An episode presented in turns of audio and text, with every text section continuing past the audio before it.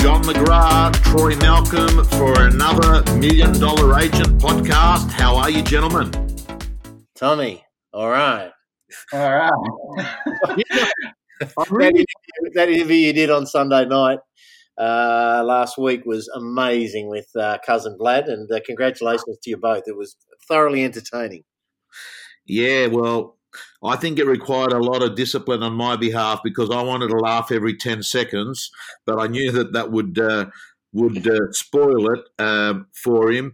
And highly talented guy, John and Troy. I actually think that in many ways it's refreshing that, you know, you can laugh at some of the things that we see in real estate, that we sometimes take it over too serious, and there's a small group of agents that, you know, he was able to sort of have a satirical laugh at. And I think what makes something funny is when there's elements of truth in it. But he's a highly talented guy, and many people don't know, John, that he's comes from a long-established real estate family in the southern Sydney. His father, who I spoke to, has been in real estate for 39 years, John, you know? Yeah, and as you say, very successful. I mean, I know his dad, and I had a look at what Sasha's been doing as well. And so it's great to know that it's a successful family and they can have a laugh. And it's great. If someone missed it, Tom, because I saw it live, I was fortunate. Where do they see it if they've It's on the Tom Panos Facebook page. So it's also on Instagram as well. Look, he said to me, "Oh, would you mind doing some coaching with him?" I said, "Listen, I'll do it as long as we can videotape it and do it as Vlad and Tom." I said, "We'll have a lot of fun." Oh, very good. Between him and Dick Slider, it's good to know we can laugh at ourselves. 100%. What are we going to talk about today? What's the serious stuff on today's agenda? The serious stuff is we're going to do two questions, you know, and the first question that's come in is, what is the best way to handle a vendor who wants to ask you what your fee is on the phone before you go over? So there's a small group of people, Troy and John, that call around. They want to collect information.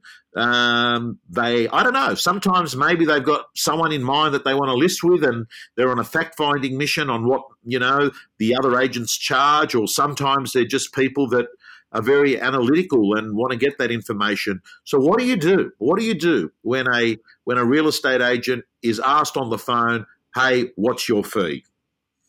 Yeah, good question. I actually don't think it shouldn't come up too much, because most people, I think, Tom and Troy, when they're looking to sell their property, it's a pretty serious activity and they would generally want to meet you, as opposed to buying some tyres for your car, at which point people do often just price shop. But I think, look, I'm 100%, as you guys know, around the transparency issue, but I also know if you fall into the trap of just giving a number to someone who's on the phone saying, just, you know, I'm doing some research, how much, the possibility or the likelihood of you getting that listing is almost zero, and you're almost just giving away control. And I would like to see that, just like you wouldn't ring a doctor and say, how much would you charge me, or a lawyer, or I guess some would, but, you know, I wouldn't, and I don't think most people would.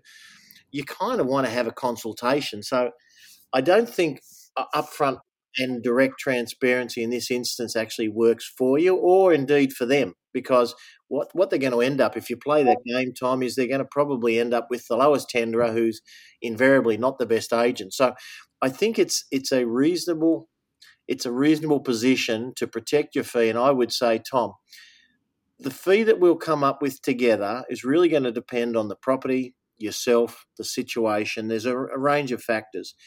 But here's what I can tell you, Tom.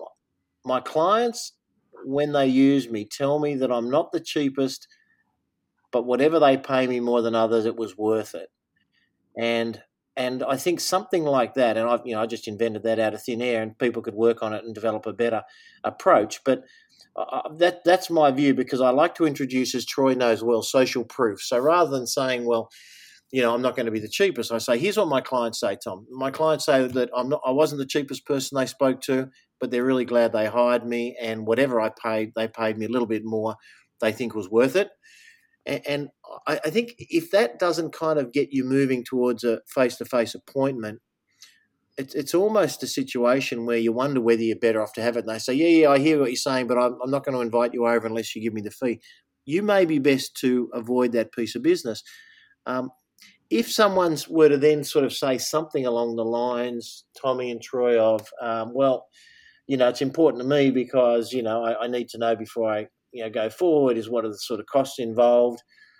Then I'd be probably saying something to the effect, and we say this often on this podcast, words to the effect of, you know, I guess, Tom, it's really important to ask yourself the question is, are you looking for the cheapest agent or the best outcome in this scenario or in this process? And most people, sensible people, would say, well, you know, ideally both, but I obviously want the best agent. But I think you've got to get into a bit of a discussion. And, you know, I often say I hate it when agents tell riddles and they camouflage things. But I do think in terms of price shoppers on the phone, if you're a professional, you hold yourself out to be a professional.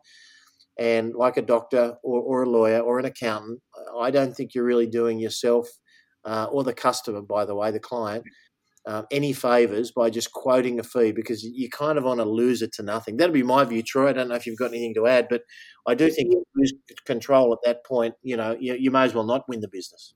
I agree. I think if anyone's calling and asking for the fee over the phone without really having that consultation, John and Tom, there's warning signs and bells are going off in the back of my mind. I would almost be certain that if they were going to shop you on price, they wouldn't be ones that would want to be investing in marketing or the process and the strategy that has maximized price for your previous clients. And the thing about that is that, you know, you're going in out of control in that presentation. If you do get called in, you don't really have a clear strategy based on prior experience. The social proof element doesn't really come into it. And, you know, I'd be asking them the question of why is paying the cheapest price or the cheapest fee so important to you in the sale of your greatest asset? I think, Troy, that's exactly right. When that's where I was going with. At some point, if you extend the conversation and they say, well, it is important, I do need to know it, I think you then say sort of, I'd love you to talk me through your thinking, because obviously I get to do this every day and I get to deal with sellers every day, and I'm fortunate that a lot of people do engage me to sell their property, and it feels to me, based on the feedback, I'm never the cheapest fee, but they're very happy once the job's done. So I think you just have an honest conversation around that. And it can depend on the circumstance. If someone says, well, I'm going to give you $20,000 marketing and I'm going to put a very realistic reserve, but I want you to give me a little bit of a deal on fee, you might decide commercially to actually do that. So, yeah, I think beware phone fee shoppers. Don't lose control. In their best interests as well as yours, talk them through the importance of choosing the right agent. Sorry, Tommy, did I interrupt?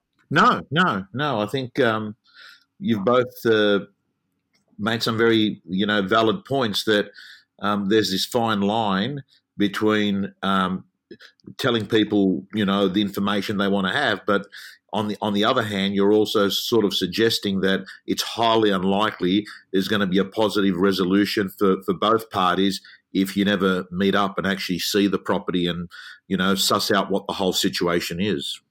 And Tommy, you know, you've often said, you know, not all business is good business. We've all three of us have said it on this podcast. And I think this may well be one. If they're not going to meet you face to face to have a business conversation without you quoting a fee, that might be one of those pieces of business that falls into that category. I've got a client called Shane Broadbank. I may have said his surname, not 100% correct, but he's an exceptional agent, writes over $2 million in New Zealand.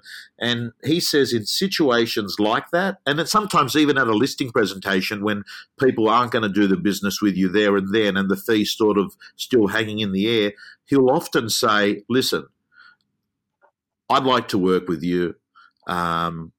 I like your property. I think your expectations are realistic. It's obvious that you're not in a position to sort of make a decision at this time. I know that you want to have an idea on fee, and what I'd like to say to you is that there are plenty of instances where I end up working with a proposed fee that a client puts to me if I think that it's doable. So all I'd suggest you do is, when the time's right for you to make that, come to me and I'm happy to work with a proposed fee that you may suggest.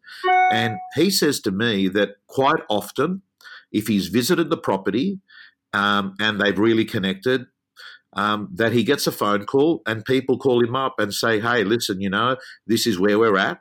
And often they propose a fee at a higher level than what he may have done the business at. Yeah, or potentially a sliding scale, which is more than reasonable as well, which gets you to a higher figure. So, yeah, I think, you know, look, most agents are not totally inflexible on fee. Most people would be prepared to do something, give a little bit to get a good listing and create a new client.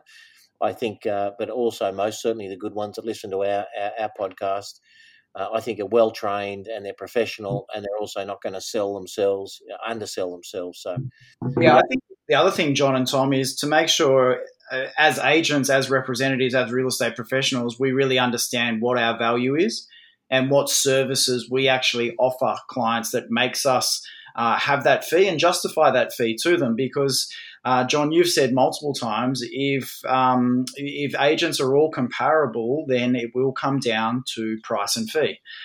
So what is your personal values? What are you doing consistently? What's your track record? How do you access buyers? What unique system are you taking your clients on to deliver that premium price? And if you can't articulate that, if you can't really display that to the client, then most times they will go back to, well, how cheap can I get it? Yeah, if you're not a standout, in fact, if everyone does look the same, of course they would choose the lowest tenderer, just like you'd buy a car for the cheapest price if they're all identical. So, yeah, I think you're exactly right. Number two, Tommy, what else is on our Q&A? The question we'll do today, and we'll make that the final question for the podcast because this will probably take 5 or 10 minutes to answer, and that is, how do you beat an agent that has a very strong track record in your marketplace and offers a very competitive fee as well? And we see this sometimes. Sometimes you see a very dominant agent that's had a long standing in the community, and for whatever reason, and I know a couple in the Sydney marketplace, actually, and I know a couple in Melbourne now that I think about it, that probably could be charging more than what they're charging, but they've got the profile, they've got the track record, but they're also going in at a low fee. And I think the person that's written this question is, how do you compete against a situation like that? Yeah, good question. I hear it a lot in our team and generally in the industry, as you guys do. So here's my perspective. My paradigm shift for everyone is, just because an agent has a track record, don't hoodwink yourself that they're that damn brilliant, because most of them aren't. They're there because they're a logical choice in many people's eyes, because often they've got mediocre competition, hopefully excluding yourself in that if you're the agent. And I have been in many a lounge room with one of the better agents or if a dominant agent doing a conjunction, as I've said before, and I'm wondering, my God, how did they ever get to this position? Because the advice they're giving, the preparation they've done, the research up until this point is clearly well below what I would normally do. So I think you've got to be very careful, because a lot of, especially newer agents, Tommy, they come into it and they think, oh, God, you know, Tom Panos, God, he's got 40% market share and every second board is his, etc. That doesn't mean they're unbeatable. So I think first thing you've got to do is just get out of your head that, you know, that they are an unbeatable. That'd be the first thing. Second thing is, you've got to say, so what is the benefit of dealing with you, albeit you don't have the track record as yet, but what are the other things you bring to the table? So as Troy just said on the previous question, how do you add value? How are you being creative? I mean, I'll do a brain session with my team often before they go for a listing, and I'll say, so Troy, give me 3 reasons that they absolutely should hire you. And then Troy, if he's done his homework, he'll say, well, you know, because of this, and I'm connected to this community, and we've got 3,457 buyers on our database ready to go, and we've got the strongest social media following, and I can, you know, and if Troy's answers are credible and strong, he's halfway there. Then the next thing I ask Tom is, so what are 2 or 3 things that they may have a concern with? Well, I've only been in the industry 6 months and I've only made 6 sales. I've got raving fans, but I don't have a track record as long as your arm. And then we try and counter that. So what's the benefit of that?